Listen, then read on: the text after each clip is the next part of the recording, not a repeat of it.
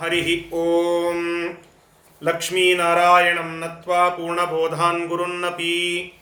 कुर्मः श्रीकृष्णगीतायाः भाष्याद्युक्तार्थसङ्ग्रहम्। अस्मद्गुरुसमारम्भां टीकाकृत्पादमध्यमां श्रीमदाचार्यपर्यन्तां वंदे गुरुपरम्परां श्रीगुरुभ्यो नमः, हरिः ॐ निन्ने ವಿಶೇಷವಾಗಿ ಯೋಗಕ್ಷೇಮಂ ವಹಾಮ್ಯಹಂ ಅನ್ನುವಂತಹ ಆ ಒಂದು ಪಾದದ ವಿಶಿಷ್ಟ ಚಿಂತನೆಯನ್ನು ನಾವು ಮಾಡಿದೆವು. ಅದಕ್ಕೆ ಸಂಬಂಧಿತವಾದಂತಹ ಅನೇಕ ಭಗವದ್ಭಕ್ತರ ಕಥೆಗಳ ಚಿಂತನವನ್ನು ಮಾಡುವ ಭಾಗ್ಯ ನಮಗೆ ಭಗವಂತ ಕರುಣಿಸಿದ್ದ ಅನ್ನುವುದು ಇಲ್ಲಿ ತಿಳಿದು ಬರ್ತದೆ. ಅಂತಹ ಆ ಯೋಗಕ್ಷೇಮಂ ವಹಾಮ್ಯಹಂ ಅಂತ ಹೇಳುವ ಹಿನ್ನೆಲೆ ಏನಾಗಿತ್ತು ಅಂತಂದರೆ ತ್ರೈವಿಧ್ಯರಿಗೆ ಮತ್ತು ಭಾಗವತರಿಗೆ ಭಗವಂತ ಬೇರೆ ಬೇರೆ ರೀತಿಯಾದಂತಹ ಫಲವನ್ನ ಕೊಡುತ್ತಾನೆ.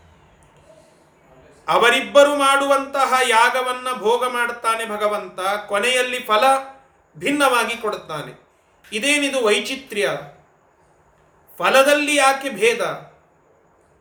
ತ್ರೈವಿಧ್ಯರಿಗೆ ಮತ್ತು ಭಗವಂತ ತ್ರೈವಿಧ್ಯರಿಗೆ ಮತ್ತು ಭಾಗವತರಿಗೆ ಬೇರೆ ಬೇರೆಯಾದಂತಹ ಫಲ ಯಾಕೆ ಸಿಗ್ತದೆ ಅಂತ ಕೇಳಿದರೆ ಅದಕ್ಕೆ ಉತ್ತರ ರೂಪವಾಗಿ ಅನನ್ಯಾಶ್ಚಿಂತನವನ್ನು ಮಾಡುವಂಥವರು ಭಾಗವತರು ಅನ್ಯ ದೇವತೆಗಳನ್ನ ಚಿಂತನ ಮಾಡುತ್ತಾ ಕೊನೆಯಲ್ಲಿ ದೇವರ ಬಗ್ಗೆ ಅಲ್ಪ ಸ್ವಲ್ಪವಾದ ಬುದ್ಧಿಯನ್ನು ಇಟ್ಟುಕೊಂಡಂಥವರು ತ್ರೈವಿದ್ಯರು ಆದ್ದರಿಂದ ಅವರಿಗೆ ಸ್ವರ್ಗಾದಿಗಳ ಫಲ, ಭಾಗವತರಿಗೆ ಮೋಕ್ಷಾದಿಗಳ ಫಲ ಅಂತ ಈ ಪ್ರಕಾರವಾಗಿ ಮೋಕ್ಷ ಫಲ ಅಂತ ಈ ಪ್ರಕಾರವಾಗಿ ತಿಳಿಸ್ತಾ ಆ ಇಪ್ಪತ್ತೆರಡನೆಯ ಶ್ಲೋಕವನ್ನು ಭಗವಂತ ಹೇಳಿದ. ಇಪ್ಪತ್ಮೂರನೆಯ ಶ್ಲೋಕದಿಂದ ಇವತ್ತಿನ ಪಾಠವನ್ನ ಪ್ರಾರಂಭ ಮಾಡೋಣ. ಶ್ರೀ ಗುರುಭ್ಯೋ ನಮಃ. ಹರಿಹಿ ಓಂ. ಏಪ್ಯನ್ಯ ದೇವತಾ ಭಕ್ತ ಏಪ್ಯನ್ನ ದೇವತಾ ಭಕ್ತ ಯಜಂತೆ ಶ್ರದ್ಧಯಾನ್ವಿತಾ ಯಜಂತೆ ಶ್ರದ್ಧಯಾನ್ವಿತಾ ತೇಪಿ ಮಾಮೇವ ಕೌಂತೇಯ ತೇಪಿ ಮಾಮೇವ ಕೌಂತೇಯ ಯಜಂತ್ಯ ವಿಧಿಪೂರ್ವಕಂ ಯಜಂತ್ಯ ವಿಧಿಪೂರ್ವಕಂ ಆ ಅನ್ಯ ದೇವತೆಗಳನ್ನು ಆರಾಧನ ಮಾಡುವಂತಹ ತ್ರೈವಿಧ್ಯರು ಒಂದು ಕಡೆಯಾದರೆ ಭಗವಂತನಲ್ಲಿ ಅನನ್ಯವಾಗಿ ಭಗವಂತನ ಚಿಂತನ ಮಾಡುವಂತಹ ಭಾಗವತರು ಇನ್ನೊಂದು ಕಡೆಗೆ. ಹೀಗೆ ಭಗವಂತ ಅಂತಹ ಭಾಗವತರಿಗೆ ಮೋಕ್ಷಾದಿ ಫಲಗಳನ್ನು ಕೊಡುತ್ತಾನೆ ಭೇದ ಇರ್ತದೆ ಫಲದಲ್ಲಿ ಅನ್ನುವುದನ್ನ ಸಮರ್ಥನ ಮಾಡುವುದಕ್ಕೆ ಮತ್ತೊಂದು ಹೇತುವನ್ನು, ಅಂದರೆ ಕಾರಣವನ್ನ ಇಲ್ಲಿ ಹೇಳ್ತಾ ಇದ್ದಾರೆ ಏ ಪ್ಯನವ ದೇವತಾ, ಭಕ್ತ ಅಂತ ಹೇಳಿ. ಭಾಗವತರಿಗಿಂತ, ಅಂದ್ರೆ ಭಾಗವತರ ಒಂದು ಫಲ ಏನಿದೆ ಅಲ್ಲ, ಅದಕ್ಕಿಂತ ಭಿನ್ನವಾದ ಫಲ ತ್ರೈವಿಧ್ಯರಿಗೆ ಸಿಗ್ತದೆ. ಯಾಕೆ? ಯಾಕೆ ಅಂತ ಕೇಳಿದರೆ, ತ್ರೈವಿಧ್ಯರೂ ಕೂಡ ಯಾಗವನ್ನ ಮಾಡುತ್ತಾರೆ. ಹವಿಸ್ಸನ್ನ ಸಮರ್ಪಣ ಮಾಡುತ್ತಾರೆ. ಹವಿಸ್ಸನ್ನ ಸಮರ್ಪಣ ಮಾಡುವಾಗ ಇದಂ ನ ಮಮ ಅಂತ ಹೇಳಿ ತ್ಯಾಗದ ಅನುಸಂಧಾನವನ್ನ ಮಾಡುತ್ತಾರೆ. ಆದರೆ ಅವರು ಯಾರನ್ನ ಕುರಿತು ತ್ಯಾಗ ಮಾಡುತ್ತಾ ಇದ್ದಾರೆ, ಅರ್ಥಾತ್ ಆ ಹವಿಸ್ಸನ್ನ ಯಾರಿಗೆ ಸಮರ್ಪಣ ಮಾಡುತ್ತಾ ಇದ್ದಾರೆ ಅಂತಂದ್ರೆ ಅನ್ಯ ದೇವತೆಗಳನ್ನ ಕುರಿತು, ಅನ್ಯ ದೇವತೆಗಳನ್ನ ಕುರಿತು. ಇದು ಇರಲಿ ಅಲ್ಲ, ಅನ್ಯ ದೇವತೆಗಳನ್ನು ಕುರಿತು ಸಮರ್ಪಣ ಮಾಡಿ, ಕೊನೆಯಲ್ಲಿ ಭಗವಂತನಿಗೆ ಅದನ್ನ ಸಮರ್ಪಣ ಮಾಡುತ್ತಾರಲ್ಲ ಈ ಪ್ರಕಾರವಾಗಿ ನಾವು ಸಮರ್ಪಣ ಮಾಡಿದರೆ ಆ ಭಗವಂತ ಪ್ರೀತನಾಗೋದಿಲ್ವೇನು? ಅಂತ ಕೇಳಿದರೆ ಅನ್ಯ ದೇವತಾ ಯಜಂತೆ. ಅನ್ಯ ದೇವತೆಗಳನ್ನು ಉದ್ದೇಶ ಮಾಡಿಟ್ಟುಕೊಂಡು ಹವಿಸ್ಸನ್ನು ಅರ್ಪಿಸುತ್ತಾ ಇರುವಂತಹ ಆ ಅನ್ಯ ದೇವತಾ ಭಕ್ತಾಹ, ಇಂದ್ರಾದಿ ದೇವತೆಗಳ ಭಕ್ತರಾದಂತಹ ಅನೇಕ ಜನರು, ತ್ರೈವಿಧ್ಯರು, ಅವರು ಅನ್ಯ ದೇವತೆಗಳನ್ನು ಉದ್ದೇಶಿಸಿ ಮಾಡಿದಂತಹ ಅರ್ಪಣ ಅದು ನಿಜವಾದ ವಿಧಿಪೂರ್ವಕವಾದ ಒಂದು ಅರ್ಪಣವಲ್ಲ ಅಂತ ಹೇಳುತ್ತಾ ಇದ್ದಾರೆ. ಪರಮಾತ್ಮನಿಗೆ ಕರ್ಮವನ್ನು ಸಮರ್ಪಣ ಮಾಡಬೇಕು, ಮಾಡುತ್ತಾರೆ. ಆದರೆ ಆ ಸಮರ್ಪಣ ಮಾಡುವಂತಹ ಬುದ್ಧಿಯಲ್ಲಿ, ಆ ತ್ಯಾಗ ರೂಪವಾದಂತಹ ಕರ್ಮದಲ್ಲಿ ವಿಧಿ ಇರೋದಿಲ್ಲ. ವಿಧಿ ಇಲ್ಲದೆ ಯಾವುದೋ ಒಂದು ಒಳ್ಳೆ ಕೆಲಸವನ್ನು ಮಾಡಿದರೂ ಕೂಡ ಅದಕ್ಕೆ ಸಂಪೂರ್ಣ ಫಲ ಸಿಗೋದಿಲ್ಲ. ಇಷ್ಟನ್ನು ಹೇಳಬೇಕಾಗಿದೆ ಇಲ್ಲಿ. ಅವಿಧಿಪೂರ್ವಕವಾಗಿ ನೀವು ಯಾವುದೋ ಒಂದು ಕಾರ್ಯವನ್ನ ಮಾಡಿ ಅದನ್ನ ಭಗವಂತನಿಗೆ ಸಮರ್ಪಣ ಮಾಡಿದ್ರು ಅವಿಧಿಪೂರ್ವಕ ಅನ್ನೋದಕ್ಕೆ ಅದನ್ನ ಭಗವಂತ ಸ್ವೀಕಾರ ಮಾಡೋದಿಲ್ಲ. ತ್ರೈವಿಧ್ಯರು ಮಾಡುವಂತಹ ಯಾಗ, ಅದರಲ್ಲಿ ಮಾಡುವಂತಹ ತ್ಯಾಗ, ಅದರಲ್ಲಿ ಕೊನೆಯಲ್ಲಿ ಮಾಡುವಂತಹ ಸಮರ್ಪಣ. ಇದು ಅವರು ಆ ಋಗ್ವೇದಾದಿಗಳನ್ನು ಕಲ್ತಿದ್ರೂ ಕೂಡ ಅದರಲ್ಲಿ ಅಲ್ಪ ಸ್ವಲ್ಪ ತಪ್ಪು ತಿಳುವಳಿಕೆಯನ್ನು ಮಾಡಿಕೊಂಡಿರ್ತಾರೆ. ಆದ್ದರಿಂದ ಅದರ ಪರಿಣಾಮದಿಂದ ಸ್ವಲ್ಪ ಅಜ್ಞಾನ ಅಲ್ಲಿ ಮಿಶ್ರಿತವಾಗಿರುತ್ತದೆ. ಆದ್ದರಿಂದ ಅವರ ಫಲ ಏನಿದೆಯಲ್ಲ ಈ ಭಾಗವತರ ಫಲಕ್ಕಿಂತ ಸ್ವಲ್ಪ ಕಡಿಮೆಯಾಗಿ ಇರುತ್ತದೆ. ಅದಕ್ಕೆ ಮೂ, ಮುಖ್ಯವಾದಂತಹ ಹೇತು ಏನು? ಅನ್ಯ ದೇವತಾ ಯಜಂತೆ. ಅವರೇನ್ ಮಾಡುತ್ತಾರೆ? ಅನ್ಯ ದೇವತೆಗಳನ್ನ ಕುರಿತು ಹವಿಸ್ಸನ್ನ ಸಮರ್ಪಣ ಮಾಡಿ ಕೊನೆಯಲ್ಲಿ ದೇವರಿಗೆ ಸಮರ್ಪಣ ಮಾಡಬೇಕು ಅಂತ ಮಾಡುತ್ತಾರೆ. ಇದೇನಿದೆಯಲ್ಲ ಈ ವಿಧಿ ಸರಿಯಾದದ್ದಲ್ಲ.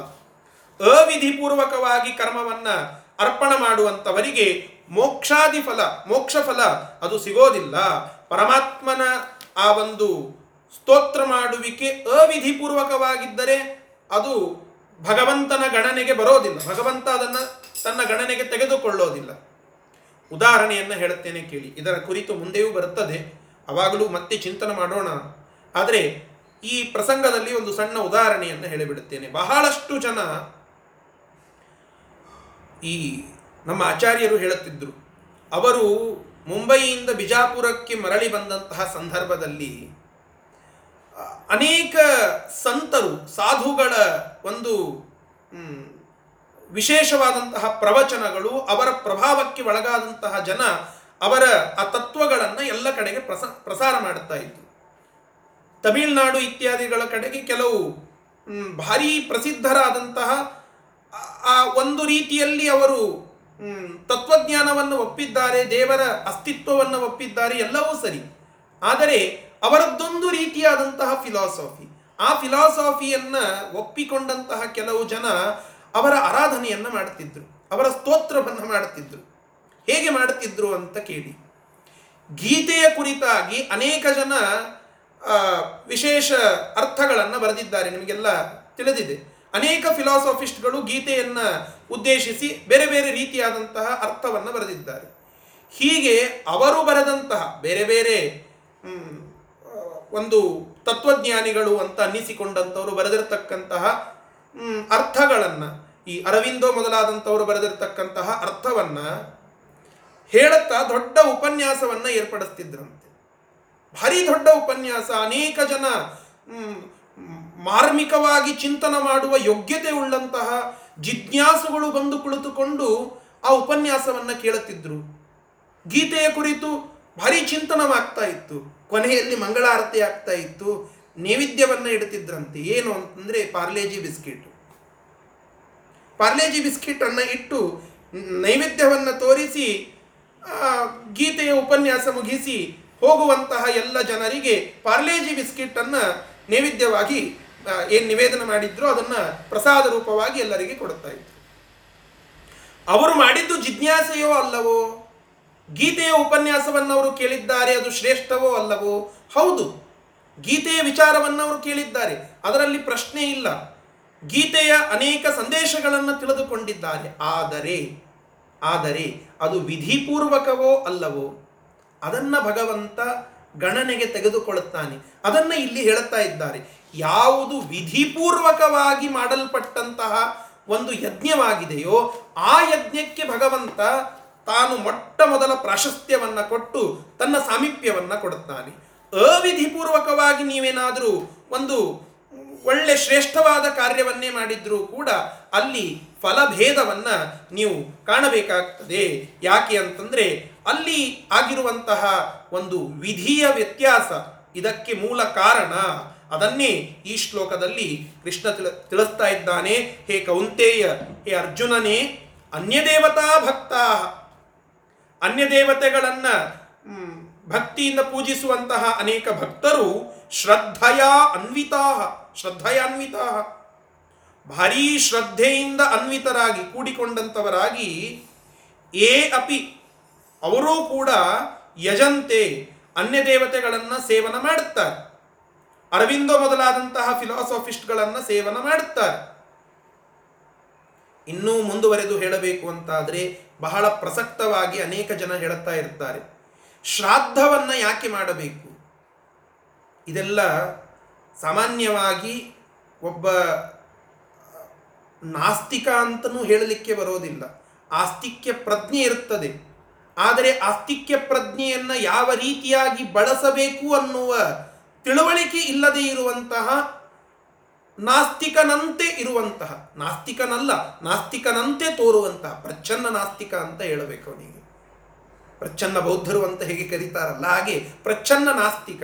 ನಾಸ್ತಿಕನಂತೆ ತೋರ್ತಾನೆ ಆಸ್ತಿಕ್ಯ ಪ್ರಜ್ಞೆ ಇರ್ತದೆ. ನಾಸ್ತಿಕನಂತೆ ತೋರುತ್ತಾನೆ.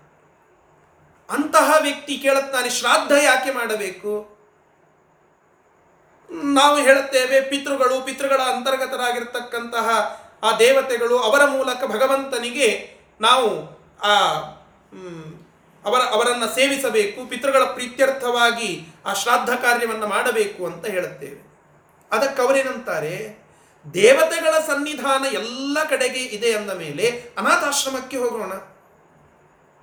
ಅನಾಥ್ ಇದೆಲ್ಲ ಸಾಮಾನ್ಯವಾಗಿ ಎಲ್ಲರ ಒಂದು ಪ್ರಶ್ನೆಯಾಗಿರ್ತದೆ ಎಲ್ಲರ ಪ್ರಶ್ನೆ ಇದರ ಅರ್ಥ, ಎಲ್ಲರ ಎದುರಿಗೆ ಕೆಲವರು ಪ್ರಶ್ನೆ ಕೇಳಿರ್ತಾರೆ, ಕೆಲವರ ತಲೆಯಲ್ಲಿ ಬಂದಿರ್ತದೆ ಏನೋ ಆಗಿ ಲೌಕಿಕದಲ್ಲಿ ಅನೇಕ ಬಾರಿ ಇಂತಹ ಪ್ರಶ್ನೆಗಳನ್ನು ನಾವು ಎದುರಿಸ್ತೇವೆ ನಮ್ಮ ಕಾಲೇಜು, ಶಾಲೆ ಇತ್ಯಾದಿಗಳಿಗೆ ಹೋದಾಗ ಇಂತಹ ಅನೇಕ ಪ್ರಶ್ನೆಗಳನ್ನು ಅನೇಕ ಜನರು ನಮಗೆ ಕೇಳುತ್ತಾರೆ.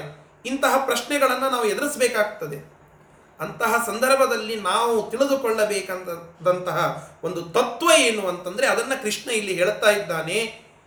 ನೀವು ಅನಾಥಾಶ್ರಮಕ್ಕೆ ಹೋಗಿ ಅಲ್ಲಿ ಆ ಅನಾಥ ಮಕ್ಕಳ ಅಂತರ್ಗತನಾಗಿ ಇರ್ತಕ್ಕಂತಹ ಭಗವಂತನನ್ನೇ ಪೂಜೆ ಮಾಡುತ್ತಾ ಇದ್ದೀರಾ? ನಾವೇ ಹೇಳಿದ್ದೇವೆ ಇಲ್ಲಿ. ನಾನಾ ಜನಸ್ಯ ಶುಶ್ರೂಷ ಅಂತ ಹೇಳಿ. ಶ್ರೀಮದಾಚಾರ್ಯರು ಹೇಳಿದಂತಹ ಮಾತುಗಳನ್ನು ಕಲಿತಿದ್ದೇವೆ. ಅನೇಕ ಜನರ ಶುಶ್ರೂಷೆಯನ್ನು ಮಾಡಬೇಕು. ಸರಿ. ಆದರೆ ಭಗವಂತನನ್ನ ಪೂಜೆ ಮಾಡುವಾಗ, ಭಗವಂತನನ್ನ ಉಪಾಸನ ಮಾಡುವಾಗ, ಭಗವಂತನ ಕುರಿತು ಯಜ್ಞವನ್ನು ಮಾಡುವಾಗ ಒಂದು ವಿಧಿಯನ್ನ ಭಗವಂತ ಹಾಕಿಕೊಟ್ಟಿದ್ದಾನೆ. ಅನ್ಯ ದೇವತೆಗಳನ್ನ ಪರಿವಾರತೆಯ ಚಿಂತನ ಮಾಡಬೇಕು. ಭಗವಂತನನ್ನ ಸರ್ವೋತ್ತಮತ್ವೇನ ಚಿಂತನ ಮಾಡಬೇಕು.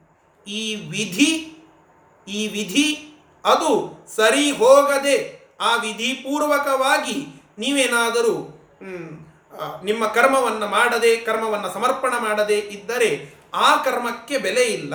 ಆ ಕರ್ಮದಿಂದ ಫಲ ಸಿಗೋದಿಲ್ಲ. ಸಿಕ್ಕರೂ ಅದು ಮೋಕ್ಷ ಫಲದ ಮಟ್ಟಕ್ಕೆ ಹೋಗೋದಿಲ್ಲ. ಸ್ವರ್ಗಾದಿ ಫಲಕ್ಕೆ ಸೀಮಿತವಾಗ್ತದೆ. ಅದನ್ನು ಮುಂದೆ ಹೇಳುತ್ತಾರೆ. ಆ ದೇವತೆಗಳನ್ನು ಉಪಾಸನ ಮಾಡಿದ್ದೀರಿ, ಆ ದೇವತೆಗಳ ಲೋಕ ನಿಮಗೆ ಪ್ರಾಪ್ತವಾಗ್ತದೆ. ಆದರೆ ಅವರನ್ನ ಪರಿವಾರತಯ ಶುದ್ಧ ಜ್ಞಾನದಿಂದ ಅವರಲ್ಲಿ ಅಂತರ್ಗತನಾಗಿರ್ತಕ್ಕಂತಹ ಭಗವಂತ ಇದನ್ನು ಸ್ವೀಕಾರ ಮಾಡಲಿ. ಹೋಮಾನ ಹೋಮ ಇತ್ಯಾದಿಗಳನ್ನೆಲ್ಲ ಮಾಡುವಾಗ ನಾವು ಸೂಕ್ಷ್ಮವಾಗಿ ಗಮನಿಸ್ತಾ ಇರಬೇಕು. ಹೋಮವನ್ನು ಮಾಡುವಾಗ ಅನೇಕ ದೇವತೆಗಳ ಆ ಒಂದು ಹವಿಸ್ಸನ್ನು ಸಮರ್ಪಣ ಮಾಡಬೇಕಾಗಿ ಬರ್ತದೆ. ಅಲ್ಲಿ ಕೊನೆಯಲ್ಲಿ ನಮ್ಮ ನಮ್ಮ ಕುಲದೇವರ ಹೆಸರುಗಳನ್ನು ಹೇಳಿ ಅವರಿಗೆ ಸಮರ್ಪಣ ಮಾಡುತ್ತಾ ಇದ್ದೇನೆ ಅಂತ ಹೇಳುತ್ತಾರೆ. ನೋಡಿ. ಆಚಾರ್ಯರು ಅದನ್ನು ಹೇಳಿಕೊಡುತ್ತಾ ಇರ್ತಾರೆ. ಲಕ್ಷ್ಮೀನಾರಾಯಣ ದೇವರಿಗೆ ಇದು ಸಮರ್ಪಣ. ಆ ಕರ್ಮಕ್ಕೆ ಮುಖ್ಯ ನಿಯಾಮಕನಾಗಿರ್ತಕ್ಕಂತಹ ಭಗವದ್ರೂಪ ಲಕ್ಷ್ಮೀ ನರಸಿಂಹ ದೇವರಿಗೆ ಇದು ಸಮರ್ಪಣ.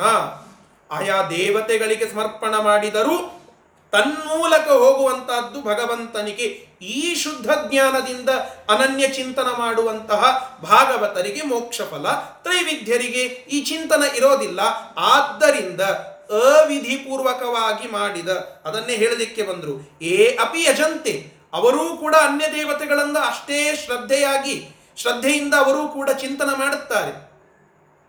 ಅಷ್ಟೇ ಅಶ್ರದ್ಧೆಯಿಂದ ಚಿಂತನ ಮಾಡಿದರೂ ಕೂಡ, ತೇ ಅಪಿ, ಅವರೂ ಮಾಡುವಂತಹ ಆ ಏನು ದೇವತಾರ್ಚನ ಇದೆ ಅನ್ಯ ದೇವತೆಗಳ ಅರ್ಚನ ಇದೆ, ಅದು ಅವಿಧಿಪೂರ್ವಕಂ. ವಿಧಿಪೂರ್ವಕವಲ್ಲದೆ ಇರುವ ಯಜ್ಞ.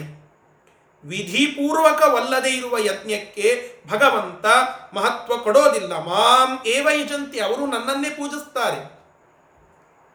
ಅಲ್ರಿ, ಎರಡೂ ನೀವೇ ಹೇಳುತ್ತೀರಿ. ಭಗವಂತನನ್ನ ಪೂಜೆ ಮಾಡೋದಿಲ್ಲ ಅಂತನೂ ಹೇಳುತ್ತೀರಿ ಭಗವಂತನನ್ನ ಪೂಜಿಸ್ತಾರ ಅಂತನೂ ಹೇಳುತ್ತೀರಿ. ಭಗವಂತನನ್ನ ಪೂಜಿಸ್ತಾರೆ. ಪ್ರಶ್ನೆ ಇಲ್ಲ, ಅದರಲ್ಲಿ ಪ್ರಶ್ನೆ ಇಲ್ಲ. ಭಗವಂತನನ್ನ ಪೂಜಿಸುವ ವಿಧಿಯಲ್ಲಿ ಪ್ರಶ್ನೆ ಇದೆ. ಭಗವಂತನನ್ನ ಪೂಜಿಸುವ ವಿಧಿಯಲ್ಲಿ ಪ್ರಶ್ನೆ ಇದೆ. ನಾವು ನಿರ್ಮಾಲ್ಯ ಅಭಿಷೇಕವನ್ನು ಮಾಡಬೇಕು, ನಂತರ ಆ ನಿರ್ಮಾಲ್ಯ ತೀರ್ಥವನ್ನು ದೇವತಾದಿಗಳಿಗೆಲ್ಲ ಸಮರ್ಪಣೆ ಮಾಡಿ ಕೊನೆಗೆ ನಾವು ತೆಗೆದುಕೊಳ್ಳಬೇಕು. ಇದೊಂದು ವಿಧಿ ಇದೆ. ನಂತರ ಕಲಶ ಪೂಜೆಯನ್ನು ಮಾಡಬೇಕು, ಪೀಠ ಪೂಜೆಯನ್ನು ಮಾಡಬೇಕು. ಆ ಕಲಶದಲ್ಲಿ ಶುದ್ಧ ಪಾವಿತ್ರ್ಯವನ್ನೆಲ್ಲ ತಂದು ಅದರ ನಂತರದಲ್ಲಿ ನಾವು ಆ ಕಲಶ ಪೂಜೆ ಇತ್ಯಾದಿಗಳೆಲ್ಲ ಮಾಡಿದ ಮೇಲೆ ಶಂಖ ಪೂಜೆಯನ್ನು ಮಾಡಬೇಕು, ಶಂಖದಿಂದ ಎಲ್ಲ ಕಡೆಗೆ ಪ್ರೋಕ್ಷಣ ಮಾಡಬೇಕು. ಆ ನಂತರದಲ್ಲಿ ಪುರುಷ ಸೂಕ್ತಾದಿಗಳನ್ನು ಅಂತ ಭಗವಂತನಿಗೆ ಅಭಿಷೇಕವನ್ನು ಮಾಡಬೇಕು. ಇದೆಲ್ಲ ಒಂದು ವಿಧಿ ಇದೆ. ಇದೆಲ್ಲ ಒಂದು ವಿಧಿ ಇದೆ. ಈ ವಿಧಿಯನ್ನು ನಾವು ತಪ್ಪಿ ಏನ್ರಿ ದೇವರನ್ನ ತೊಳೆದಿಡಬೇಕಲ್ಲ? ಸರಿ ಭರಭರ ಎಲ್ಲ ಪೆಟ್ಟಿಗೆಯನ್ನು ಬಿಚ್ಚಿ ಒಂದು ದೊಡ್ಡದಾದಂತಹ ತಟ್ಟೆಯಲ್ಲಿ ಎಲ್ಲ ದೇವತೆಗಳನ್ನು ಒಂದು ಕಡೆಗೆ ಹಾಕಿ ಒಂದು ಎರಡು ತಮಗಿ ಚಲೋ ದೊಡ್ಡ ತಮಗಿಗಳಲ್ಲಿ ನೀರನ್ನು ತುಂಬಿಕೊಂಡು ಮಂತ್ರ ಅನ್ನದೆ ಅಮಂತ್ರವಾಗಿ ನಾವು ನೀರನ್ನು ಹಾಕಿಬಿಟ್ರೆ ಅದು ಪೂಜೆ ಆಗ್ತದ? ಅದನ್ನು ಭಗವಂತ ಒಪ್ಪಬೇಕಾ? ಅದಕ್ಕೆ ಭಗವಂತ ಫಲ ಕೊಡಬೇಕಾ? ನೀವೇ ಹೇಳಿ.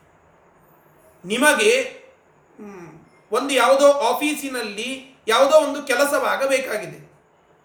ಆ ಕೆಲಸವಾಗಬೇಕು ಅಂತಾದರೆ ನಮಗೆ ಕೆಲಸವಾಗಬೇಕಾಗಿದೆ. ನಾನು ಹೋಗ್ತೇನೆ ಡೈರೆಕ್ಟ್ ಆಗಿ ಮ್ಯಾನೇಜರ್ ಹತ್ರನೋ ಅಥವಾ ಆ ಆಫೀಸಿನಲ್ಲಿ ಇರುವಂತಹ ಆಫೀಸರ್ನ ಹತ್ರನೋ ಹೋಗಿ ನನ್ನ ಒಂದು ಅಳಲನ್ನು ಜೋರಾಗಿ ಹೇಳಿಕೊಂಡು ಬಿಡುತ್ತೇನೆ. ಆತ ಏನು ಹೇಳುತ್ತಾನೆ? ಇದಕ್ಕೊಂದು ಫಾರ್ಮ್ಯಾಲಿಟಿ ಇದೆ. ನೀವು ನಿಮ್ಮ ಅಳಲನ್ನು ಹೇಳಿದ್ದು ಸರಿ. ನಿಮ್ಮ ದುಃಖವನ್ನು ತೋಡಿಕೊಂಡಿದ್ದು ಸರಿ. ಇದಕ್ಕೇ ಆದಂತಹ ಒಂದು ವಿಧಿ ಇದೆ. ನೀವು ಒಂದು ಲೆಟರನ್ನು ಬರೀಬೇಕು, ಪತ್ರವನ್ನು ಬರಿಬೇಕು, ಮನವಿಯನ್ನು ಸಲ್ಲಿಸಬೇಕು. ಆ ಪತ್ರ ನನ್ನ ಮೂಲಕ ಮತ್ತೆ ಬೇರೆ ಬೇರೆ ಅಧಿಕಾರಿಗಳಿಗೆ ಹೋಗಿ ಮುಟ್ಟಬೇಕು, ಮಂತ್ರಿಗಳಿಗೆ ಹೋಗಿ ಮುಟ್ಟಬೇಕು. ಅವರು ಇದಕ್ಕೆ ಅಸ್ತು ಅಂದಾಗ ನಿಮ್ಮ ಕೆಲಸ ಸಲೀಸಾಗಿ ಆಗ್ತದೆ. ಈ ವಿಧಿಯನ್ನು ನಾವು ಫಾಲೋ ಮಾಡದೆ ಡೈರೆಕ್ಟ್ ಆಗಿ ನನಗೆ ಈ ಕ್ಷಣದಲ್ಲಿ ನನ್ನ ಕೆಲಸ ಆಗಬೇಕು ಅಂತ ಹೋಗಿ ಕುಳಿತುಕೊಂಡ್ರೆ ಆಗ್ತದ? ಇಲ್ಲ. ಮತ್ತೆ ಲೌಕಿಕದಲ್ಲಿಯೇ ಈ ವಿಧಿಯನ್ನ ನಾವು ಫಾಲೋ ಮಾಡುತ್ತೇವೆ ಅಂದಾಗ, ಅಲೌಕಿಕವಾಗಿರ್ತಕ್ಕಂತಹ ಮೋಕ್ಷ ಫಲವನ್ನು ಪಡೆಯುವಾಗ ಒಂದು ವಿಧಿಯನ್ನ ನಾವು ಫಾಲೋ ಮಾಡಬೇಕಾಗಿದ್ದು ಎಷ್ಟು ಅನಿವಾರ್ಯವಾಗಿದೆ, ಎಷ್ಟು ಅವಶ್ಯಕವಾಗಿದೆ. ಆ ವಿಧಿ ಎಲ್ಲಿದೆ ಅಂತಂದ್ರೆ ಭಗವಂತ ಹೇಳಿಕೊಟ್ಟಂತಹ ಶಾಸ್ತ್ರಗಳಲ್ಲಿ ಅಡಗಿದೆ. ಆ ವಿಧಿಯನ್ನು ತಿಳಿಸ್ಲಿಕ್ಕೆ ಭಗವಂತನೇ ಒಂದು ರೂಪವನ್ನ ತೆಗೆದುಕೊಂಡು ಬಂದಿದ್ದಾನೆ ವೇದವ್ಯಾಸ ರೂಪವನ್ನ.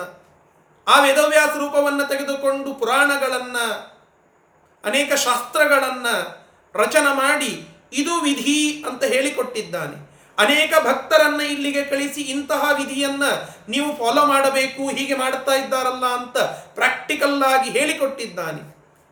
ಆ ವಿಧಿಯನ್ನ ನಾವು ಪಾಲಿಸದೆ ಅನಾಥಾಶ್ರಮಕ್ಕೆ ಹೋಗಿ ಅನ್ನವನ್ನ ವಿತರಣ ಮಾಡಬಾರದು ಅನ್ನುವಂತಹದ್ದು ಯಾವ ಆಸ್ತಿಕನ ವಿಚಾರವೂ ಅಲ್ಲ.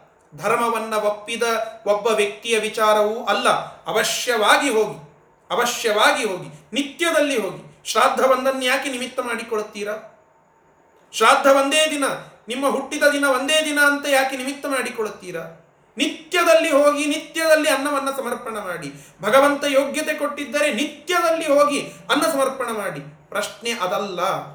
ಆದರೆ ಶ್ರಾದ್ದ ಅನ್ನುವಂತಹ ನಿಯಮದ ಮೂಲಕ ಪಿತೃದೇವತೆಗಳ ಅರ್ಚನ ತನ್ಮೂಲಕ ಅವರಲ್ಲಿ ಅಂತರ್ಗತನಾಗಿರುವಂತಹ ಭಗವಂತನ ಅರ್ಚನ ಅಂತನ್ನುವ ವಿಧಿ ಏನು ಹೇಳಿದ್ದಾರೋ ಆ ವಿಧಿಯಲ್ಲಿ ಅದಲ ಬದಲಿ ಆದರೆ ಅದನ್ನ ಭಗವಂತ ಸಹಿಸೋದಿಲ್ಲ. ಅದಕ್ಕೆ ಭಗವಂತ ಪೂರ್ಣ ಫಲವನ್ನು ಕೊಡೋದಿಲ್ಲ. ಏನ್ರಿ, ಮಡಿ ಇಲ್ಲ ಮೈಲ್ಗಿಲ್ಲ ನಡೀತದ ಬಿಡ್ರಿ, ಏನ್ರಿ? ಮಡಿ ತಗೊಂಡು ಏನ್ ಮಾಡೋದು? ಭಕ್ತಿ ಬೇಕ್ರಿ ಅಂತ ಹೇಳುತ್ತಾರಲ್ಲ ಹೌದು, ಭಕ್ತಿ ಬೇಕು, ಭಕ್ತಿಯೇ ಮುಖ್ಯವಾಗಿ ಬೇಕು, ಪ್ರಶ್ನೆ ಇಲ್ಲ. ಆದರೆ ವಿಧಿ ಇಲ್ಲದ ಭಕ್ತಿ, ಅದನ್ನ ಭಗವಂತ ಒಪ್ಪೋದಿಲ್ಲ. ಯಾರು ಹೇಳಾರ ನಿಮಗ? ಭಗವಂತನೇ ಹೇಳಿದ್ದಾನೆ. ಎಲ್ಲಿ ಹೇಳಿದ್ದಾನೆ? ತೆಗೆದುಕೊಳ್ಳಿ. ತೇಪಿ ಮಾಮೇವ ಕೌಂತೇಯ ಯಜಂತಿ ಅವಿಧಿಪೂರ್ವಕಂ. ಅವರು ನನ್ನನ್ನೇ ಪೂಜಿಸ್ತಾರಪ್ಪ, ಆದರೆ ಅವಿಧಿಪೂರ್ವಕವಾಗಿ ಏನು ಮಾಡಲಿ ನಾನು? ಬಿಸ್ಕೆಟ್ ಇಟ್ಟು ನೈವೇದ್ಯ ಮಾಡುತ್ತಾರೆ, ನೈವೇದ್ಯ ಮಾಡಬೇಕು ಅನ್ನುವ ಕನ್ಸೆಪ್ಟ್ ಅವರಿಗೆ ಗೊತ್ತಿದೆ. ಆದರೆ ವಿಧಿ ಗೊತ್ತಿಲ್ಲ. ವಿಧಿ ಗೊತ್ತಿಲ್ಲ. ಭೋಜನ ಅದೊಂದು ಯಜ್ಞ. ಆ ಯಜ್ಞ ನಾವು ಭಗವಂತನಿಗೆ ಸಮರ್ಪಣ. ಇದು ನಾನು ಹೇಳ್ತಾ ಇರೋದು ಕೇವಲ ಲೌಕಿಕರ ವಿಷಯ ಅಲ್ಲ, ಎಷ್ಟೋ ಜನ ಎಷ್ಟೋ ಜನ ಶ್ರೇಷ್ಠ ಶ್ರೇಷ್ಠ ವಿದ್ವಾಂಸರು ಕೂಡ ಎಷ್ಟೋ ಪಕ್ಷದಲ್ಲಿ ವಿಧಿಯನ್ನು ತಪ್ಪಿದ್ದಾರೆ. ಅದರ ಕುರಿತು ನಾವು ಮಾತನಾಡುವುದು ತಪ್ಪು.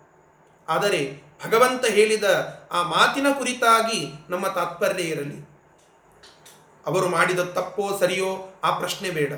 ಆದರೆ ನಾವು ಚಿಂತನೆ ಮಾಡಬೇಕಾಗಿದ್ದು ಭಗವಂತ ಹೇಳಿದ ಮಾತಿನಲ್ಲಿ ನಮ್ಮ ತಾತ್ಪರ್ಯ ಇದೆ. ಏನು? ನಾವು ಮಾಡುವ ವಿಧಿ, ಅದು ನಾವು ಮಾಡುವಂತಹ ಕರ್ಮ ವಿಧಿಪೂರ್ವಕವಾಗಿ ಇರಬೇಕು. ಗಣಪತಿಯ ಪೂಜೆಯನ್ನು ಮಾಡುತ್ತೀರಾ? ಅಲ್ಲಿ ಒಂದು ವಿಧಿ ಇದೆ, ವಿಧಾನ ಇದೆ. ಆ ವಿಧಾನವನ್ನು ತಪ್ಪಿ ಮಾಡಿದರೆ ನಿಮಗೆ ಅದರ ಫಲ ಸಿಗೋದಿಲ್ಲ. ಅದರ ಫಲ ಸಿಗೋದಿಲ್ಲ. ಅದಕ್ಕಾಗಿ ವಿಧಿಪೂರ್ವಕ ವಿಧಿಪೂರ್ವಕ ನಾವು ಕರ್ಮವನ್ನು ಆಚರಿಸಬೇಕು. ದೇವರನ್ನೇ ನೀವು ಸ್ತೋತ್ರ ಮಾಡ್ತೀರಾ ಪ್ರಶ್ನೆ ಇಲ್ಲ. ಆದರೆ ವಿಧಿಪೂರ್ವಕ ಮಾಡದೇ ಇದ್ದರೆ ಅಲ್ಲಿ ಭಗವಂತ ನಿಮಗೆ ಫಲ ಕೊಡುವುದಿಲ್ಲ. ಯಾಕೆ ಫಲ ತಾರತಮ್ಯ? ಇದಕ್ಕಾಗಿ. ನಾವು ದೇವರಿಗೆ ಕೇವಲ ಪ್ರಶ್ನೆ ಮಾಡಿಬಿಡುತ್ತೇವೆ. ಏನ್ರಿ, ನಾನು ಯಾಗವನ್ನು ಮಾಡಿದ್ದೇನೆ, ಅವನು ಯಾಗವನ್ನು ಮಾಡಿದ್ದೇನೆ ಮಾಡಿದ್ದಾನೆ. ಅವನಿಗೆ ಭಾರಿಯಾದಂತಹ ಫಲ ಸಿಗ್ತಾ ಇದೆ. ನನಗೆ ಸಿಗ್ತಾ ಇಲ್ಲ. ಇದು ದೇವರು ನಿಮ್ಮ ದೇವರು ಬಹಳ ಕ್ರೂರಿಯಾಗಿದ್ದಾನೆ. ತಾರತಮ್ಯವನ್ನು ಮಾಡುತ್ತಾನೆ ಅಂತ ಹೇಳಿ ನಾವೆಲ್ಲ ಅವನಿಗೆ ಬೈತಾ ಇರುತ್ತೇವೆ. ಭಗವಂತನನ್ನ ನಿಂದೆ ಮಾಡುತ್ತಾ ಇರುತ್ತೇವೆ. ಆದರೆ ನಮ್ಮ ಕುರಿತಾಗಿ ನಾವು ವಿಚಾರ ಮಾಡಬೇಕು. ನಮ್ಮ ಕುರಿತಾಗಿ ನಾವು ವಿಚಾರ ಮಾಡಬೇಕು.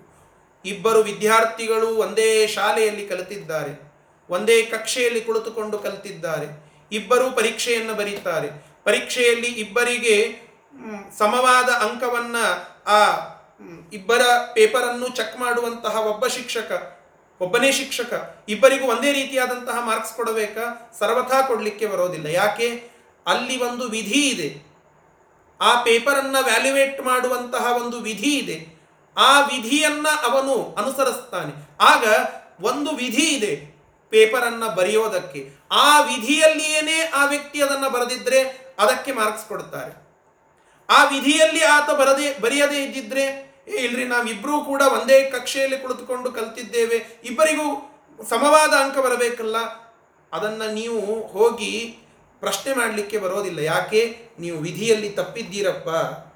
ಒಂದು ಲೆಕ್ಕವನ್ನ ಸಾಲ್ವ್ ಮಾಡಬೇಕಾಗಿದೆ. ಆ ಸಾಲ್ವ್ ಮಾಡುವಂತಹದ್ದರ ಕೊನೆಯಲ್ಲಿ ಒಂದು ಆನ್ಸರ್ ಇದೆ. ಆ ಆನ್ಸರ್ ಅನ್ನ ಬರೆದು ಬಂದು ಬಿಡಿ. ವಿಧಿ ಇಲ್ಲ ಅಲ್ಲಿ. ಅದಕ್ಕೆ ಮಾರ್ಕ್ಸ್ ಕೊಡ್ತಾರಾ? ಇಲ್ಲ. ಅಥವಾ ತಪ್ಪು ವಿಧಿಯನ್ನ ಪಾಲಿಸಿದ್ದೀರಾ? ಅದಕ್ಕೆ ಮಾರ್ಕ್ಸ್ ಕೊಡ್ತಾರಾ? ಇಲ್ಲ. ಹಾಗೆ ಭಗವಂತನನ್ನ ಸ್ತೋತ್ರ ಮಾಡ್ತೀರಾ ಸರಿ, ಅದನ್ನ ವಿಧಿಪೂರ್ವಕವಾಗಿ ಮಾಡಿ, ಇಲ್ಲದಿದ್ದರೆ ತ್ರೈವಿಧ್ಯರಂತೆ ಸುಮ್ಮನೆ ಸ್ವರ್ಗಾದಿ ಫಲಗಳನ್ನ ಪಡಿತೀರಿ, ಮೋಕ್ಷ ಫಲ ಸಿಗೋದಿಲ್ಲ. ಚಿಂತನ ವಿಧಿಪೂರ್ವಕವಾಗಿ ಇರಲಿ. ಅನನ್ಯಾಶ್ಚಿಂತನ ಅಂತ ಹೇಳಿ ಭಾರಿ ಭಾವುಕವಾಗಿ ನಾವು ಹೇಳಿದೆವು, ಆದರೆ ವಿಧಿಪೂರ್ವಕ. ಆ ವಿಧಿಪೂರ್ವಕ ಅನ್ನುವ ಹೇತುವನ್ನ ನಾವು ಮರಿಬಾರದು. ಅದನ್ನ ಈ ಶ್ಲೋಕದಲ್ಲಿ ಕೃಷ್ಣ ಪರಮಾತ್ಮ ತಿಳಿಸ್ತಾನೆ ಮುಂದೆ. ಇಪ್ಪತ್ನಾಲ್ಕನೆಯ ಶ್ಲೋಕ ಅಹಂ ಹಿ ಸರ್ವಯಜ್ಞಾನಾಂ ಅಹಂ ಹಿ ಸರ್ವಯಜ್ಞಾನಾಂ ಭೋಕ್ತಾ ಚ ಪ್ರಭುರೇವ ಚ ಭೋಕ್ತಾ ಚ ಪ್ರಭುರೇವ ಚ ನ ತು ಮಾಂ ಅಭಿಜಾನಂತಿ ನ ತು ಮಾಂ ಅಭಿಜಾನಂತಿ ತತ್ವೇನಾತಶ್ಚ್ಯವಂತಿ ತೇ ತತ್ವೇನಾತಶ್ಚವಂತಿ ತೇ ಅಹಂ ಏವ ಅಹಂ ಏವ ನಾನೇ ಏನಾಗಿದ್ದೇನೆ? ಸರ್ವಯಜ್ಞಾನಾಂ ಭೋಕ್ತ. ಎಲ್ಲ ಯಜ್ಞಗಳನ್ನು ಭೋಗ ಮಾಡುವ, ಭುಂಜಿಸುವ ಯಜ್ಞ ಭೋಕ್ತೃ, ಸಕಲ ಯಜ್ಞ ಭೋಕ್ತೃ ಭಗವಂತನೇ. ಪ್ರಭು ನಾನೇನಾಗಿದ್ದೇನೆ ಆ ಪ್ರಭುವಾಗಿದ್ದೇನೆ, ಸಮರ್ಥನಾಗಿದ್ದೇನೆ, ಪ್ರವರ್ತನ ಮಾಡ್ತಾ ಇದ್ದೇನೆ. ಯಾವ ಕಾರಣದಿಂದ ತೇ ಆ ಯಜ್ಞ ಮಾಡುವವರು ಮಾಂ. ನನ್ನನ್ನ ಈ ಪ್ರಕಾರವಾಗಿ ತತ್ವೇನ ಯಥಾರ್ಥವಾಗಿ ತಿಳಿದುಕೊಂಡು ತಿಳಿಯದೆ ನ ಅಭಿಜಾನಂತಿ ಯಥಾರ್ಥವಾಗಿ ತಿಳಿಯೋದಿಲ್ಲವೋ, ಅತಃ ಅದೇ ಕಾರಣಕ್ಕಾಗಿ ಚ್ಯವಂತಿ, ಅಂದರೆ ಸ್ವರ್ಗದಿಂದ ಮನುಷ್ಯ ಲೋಕಕ್ಕೆ ಮನುಷ್ಯ ಲೋಕದಿಂದ ಸ್ವರ್ಗಕ್ಕೆ ಪುನಃ ಹೋಗುವುದು ಬರುವುದರಲ್ಲಿ ತೊಡಸ್ತಾರೆ ಅಂದರೆ ಹೇಳ್ತಾ ಇರುವ ಉದ್ದೇಶ ಏನು ಅಂತಂದರೆ, ಸಕಲ ಯಜ್ಞ ಭೋಕ್ತೃ ನಾನೇ. ಸಕಲ ಯಜ್ಞ ಭೋಕ್ತೃ ನಾನೇ. ಮತ್ತು ಭೋಗ ಮಾಡಿದ್ದೀಯಾ ಅಂತಂದರೆ ಭಗವಂತನ ಭೋಗ ಅನ್ನುವುದೇ ಫಲ. ಅಂದರೆ ನಾವು ಮಾಡುವಂತಹ ಯಜ್ಞ ಭಗವಂತನಿಗೆ ಪ್ರೀತಿ ಆಗ್ತದೆ ಅವನು ಭೋಗ ಮಾಡುತ್ತಾನೆ ಅದನ್ನು ಅಂತನ್ನುವುದೇ ದೊಡ್ಡ ಫಲ. ಆ ಫಲವನ್ನು ಭಗವಂತ ಮಾಡಿಬಿಟ್ಟಾನೆ ಅಂದ ಮೇಲೆ ಇಬ್ಬರಿಗೂ ಫಲ ಸಿಗಬೇಕಲ್ಲ? ಅಂತ ಪ್ರಶ್ನೆ ಮಾಡಿದರೆ, ನಾ ನಾಗೆ ಹೇಳಿದ್ದಲ್ಲ ಶಿಕ್ಷಕ ಇಬ್ಬರಿಗೂ ಪಾಠ ಹೇಳಿದ್ದಾನಂತಂದ ಮೇಲೆ, ಇಬ್ಬರು ಪರೀಕ್ಷೆ ಬರೆದಿದ್ದಾರೆ ಅಂದ ಮೇಲೆ, ಇಬ್ಬರ ಪರೀಕ್ಷೆಯನ್ನು ಭಗವ ಆ, ಶಿಕ್ಷಕನೇ ಚೆಕ್ ಮಾಡಿದ್ದಾನೆ ಅಂದ ಮೇಲೆ, ಇಬ್ಬರಿಗೂ ಸಮ ಮಾರ್ಕ್ಸ್ ಸಿಗಬೇಕಲ್ಲ? ಹೀಗೆ ಆಗ್ತದ? ಇಲ್ಲ. ಯಾಕೆ? ಯಾಕೆ ಆಗೋದಿಲ್ಲ? ಅದಕ್ಕೆ ಉತ್ತರವನ್ನು ಕೊಡ್ತಾ ಇದ್ದಾರೆ. ತತ್ವೇನ ನ ಅಭಿಜಾನಂತಿ. ತತ್ವ ಅಂತ ಯಾವುದಿದೆಯಲ್ಲ, ಅದನ್ನ ಚೆನ್ನಾಗಿ, ಸರಿಯಾಗಿ ಅಭಿ ಅನ್ನುವ ಶಬ್ದ ಬಹಳ ಮುಖ್ಯವಾಗಿ ಇದೆ ಇಲ್ಲಿ. ಅಭಿ ಅಂತಂದ್ರೆ ಉಪಸರ್ಗ ಅದು. ಅಂದ್ರೆ ಸರಿಯಾಗಿ ಯಾರು ತಿಳಿದುಕೊಳ್ಳೋದಿಲ್ಲ. ತಿಳಿತಾರೆ ಅವರು. ಅಲ್ರಿ ಋಗ್ವೇದಾದಿಗಳನ್ನು ಕಲ್ತಿದ್ದಾರೆ ಅಂದಮೇಲೆ ತಿಳಿಬೇಕಲ್ಲ. ಹೌದು, ತಿಳಿದುಕೊಂಡಿರ್ತಾರೆ. ಅವರು ಅವರು ತಿಳಿದುಕೊಂಡಿರ್ತಾರೆ. ಆದರೆ ಸರಿಯಾಗಿ ತಿಳಿದುಕೊಂಡಿರೋದಿಲ್ಲ. ಯಾಥಾರ್ಥ್ಯ ಇರೋದಿಲ್ಲ ಅಲ್ಲಿ. ಯಥಾರ್ಥವಾಗಿ ತಿಳಿದು ಯಾಕೆ ಸ್ವಾಮಿಗಳು ಪೂಜೆಯನ್ನು ಮಾಡುತ್ತಾರೆ. ನಾನೂ ಪೂಜೆಯನ್ನು ಮಾಡುತ್ತೇನೆ. ಮತ್ತೊಬ್ಬರೂ ಪೂಜೆಯನ್ನು ಮಾಡುತ್ತಾರೆ. ಇವರ ಆ ಪೂಜೆಯಲ್ಲಿ ತಾರತಮ್ಯ, ಆ ಪೂಜೆಯಲ್ಲಿ ಭಗವಂತನ ಒಂದು ಸನ್ನಿಧಾನ ಹೆಚ್ಚೇಕೆ, ಅವರು ನೈವೇದ್ಯ ಮಾಡಿದರೆ ಅದು ಶ್ರೇಷ್ಠವಾಗ್ತದೆ. ಇನ್ನೊಬ್ಬರು ನೈವೇದ್ಯ ಮಾಡಿದರೆ ಅದು ಅದಕ್ಕಿಂತ ಕೆಳಗಡೆ ಬರ್ತದೆ. ಯಾಕೆ ಈ ತಾರತಮ್ಯ? ಯಾಕೆ ಅಂತಂದ್ರೆ, ಅವರು ತಿಳಿದಿರುವ ಅವರ ಅನುಸಂಧಾನ ಅಲ್ಲಿ ಮಹತ್ವವಾಗ್ತದೆ. ನೀರನ್ನ ತೆಗೆದುಕೊಂಡು ನೈವೇದ್ಯಕ್ಕೆ ಇಟ್ಟಿರುವಂತಹ ಅನ್ನ ಪದಾರ್ಥಗಳಿಗೆ ನಾವು ಹಾಕಿ ಗೋವಿಂದ ಅಂತನ್ನೋದು ಇದು ಒಂದು ನೈವೇದ್ಯ. ಸ್ವಾಮಿಗಳು ಮಾಡ್ತಾ ಇದ್ದಾರಲ್ಲ ನೈವೇದ್ಯ, ಅದು ಕೂಡ ನೈವೇದ್ಯವೇ ಅಲ್ಲವೇ? ಹೌದು. ಆದರೆ ಅಲ್ಲಿ ಅವರು ಚಿಂತನ ಮಾಡುತ್ತಾ ಇದ್ದಾರೆ. ಯಥಾರ್ಥವಾಗಿ ಭಗವಂತನ ಕುರಿತಾಗಿ ವಿಶೇಷ ಚಿಂತನೆಯಲ್ಲಿ ತೊಡಗ್ತಾರೆ. ನಿವೇದನ ಅಂತಂದರೆ ಏನು? ನಾನು ಮಾಡಿದ ಪದಾರ್ಥಗಳನ್ನ ಭಗವಂತನ, ಆ ಭಗವಂತನ ಅಧೀನದಲ್ಲಿ ಇರುವ ಪದಾರ್ಥಗಳನ್ನೇ ನಾನು ತಯಾರು ಮಾಡಿಟ್ಟು ಇಲ್ಲಿ ಮುಂದೆ ಇಟ್ಟಿದ್ದೇನೆ ಭಗವಂತ, ಇದನ್ನು ಸ್ವೀಕಾರ ಮಾಡು. ಯಾವ ಯಾವ ರೂಪದಿಂದ ಬರ್ತೀಯ ನೀನು? ಆ ಎಲ್ಲ ರೂಪಗಳ ಚಿಂತನ ಮಾಡಿ. ಅನ್ನದಲ್ಲಿ ಯಾವ ರೂಪದಿಂದ ಇದ್ದಾನೆ? ತುಪ್ಪದಲ್ಲಿ ಯಾವ ರೂಪದಿಂದ ಇದ್ದಾನೆ? ತೊಬಿಯಲ್ಲಿ ಯಾವ ರೂಪದಿಂದ ಇದ್ದಾನೆ? ಹುಳಿಯಲ್ಲಿ ಯಾವ ರೂಪದಿಂದ ಇದ್ದಾನೆ? ಹೀಗೆ ಪ್ರತಿಯೊಂದು ಆ ರೂಪಗಳ ಚಿಂತನ ಮಾಡಿ ಕೊನೆಗೆ ಭಗವಂತ ಲಕ್ಷ್ಮೀದೇವಿಯಿಂದ ಬಡಿಸಿಕೊಂಡು, ವಾಯುದೇವರಿಂದ ಬಡಿಸಿಕೊಂಡು ಊಟವನ್ನು ಮಾಡಿ ಸಂತೃಪ್ತನಾದ ಸ್ವಾಖ್ಯರಸದಿಂದ ಅಂತ ಹೇಳಿ ಶಾಸ್ತ್ರಬದ್ಧವಾಗಿ, ವಿಧಿಪೂರ್ವಕವಾಗಿ ಆ ಜ್ಞಾನವನ್ನು ಪಡೆದುಕೊಂಡು ಆ ಚಿಂತನದಿಂದ, ಅನುಸಂಧಾನದಿಂದ ನೈವೇದ್ಯ ಮಾಡುತ್ತಾರಲ್ಲ ಇದು ನೈವೇದ್ಯವೇ, ಉಳಿದವರು ಮಾಡೋದು ನೈವೇದ್ಯವೇ. ಆದರೆ ಇದಕ್ಕೆ ಯಾಕೆ ಶ್ರೇಷ್ಠ? ರಾಮದೇವರ ನೈವೇದ್ಯ ರೀ ಭಾರೀ. ಆ ರಾಮದೇವರ ನೈವೇದ್ಯ ಆದ ಕೂಡಲೇ ಆ ಅನ್ನವನ್ನು ಉಂಡಾಗ ಅದರ ಒಂದು ರುಚಿಯೇ ಬೇರೆ ಇರುತ್ತದೆ. ಆ ರುಚಿಯೇ ಬೇರೆ ಇರುತ್ತದೆ. ರಾಮದೇವರ ಆ ಅಭಿಷೇಕ ಮಾಡಿದಂತಹ ತೀರ್ಥ ಭಾರಿ ರುಚಿಯಾಗಿ ಇರ್ತದೆ ಯಾಕೆ? ಬಹಳ ಕೇಶರ, ಬಹಳ ಪಚಕರ್ಪರ ಹಾಕಿರ್ತಾರೆ ಅಂತನ್ನೋದಕ್ಕ ಅಲ್ಲ.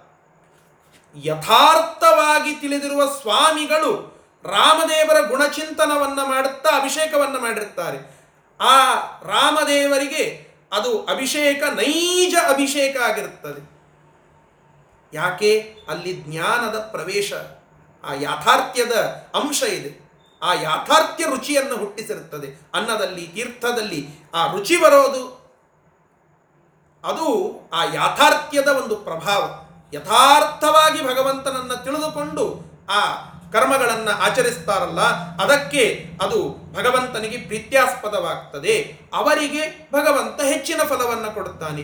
ತ್ರೈವಿದ್ಯರು ತಿಳಿದುಕೊಂಡಿರ್ತಾರೆ, ಆದರೆ ಸಂಪೂರ್ಣವಾಗಿ ಯಥಾರ್ಥ ಜ್ಞಾನ ಇರೋದಿಲ್ಲ. ಅದಕ್ಕಾಗಿ ಭಗವಂತ ಸ್ವರ್ಗಾದಿ ಫಲಗಳನ್ನು ಮಾತ್ರ ಕೊಡುತ್ತಾನೆ. ಇದು ಈ ಶ್ಲೋಕದ ಒಂದು ತಾತ್ಪರ್ಯ. ಮುಂದೆ ಮೂವತ್ತನೆಯ ಶ್ಲೋಕವನ್ನು ಮುಂದಿನ ಶ್ಲೋಕವನ್ನು ನಾವು ನೋಡೋಣ. ಯಾಂತಿ ದೇವವ್ರತಾ ದೇವಾನ್ ಇಪ್ಪತ್ತೈದನೇ ಶ್ಲೋಕ. ಯಾಂತಿ ದೇವವ್ರತಾ ದೇವಾನ್. ಪಿತೃನ್ಯಾಂತಿ ಪಿತವ್ರತಾಃ.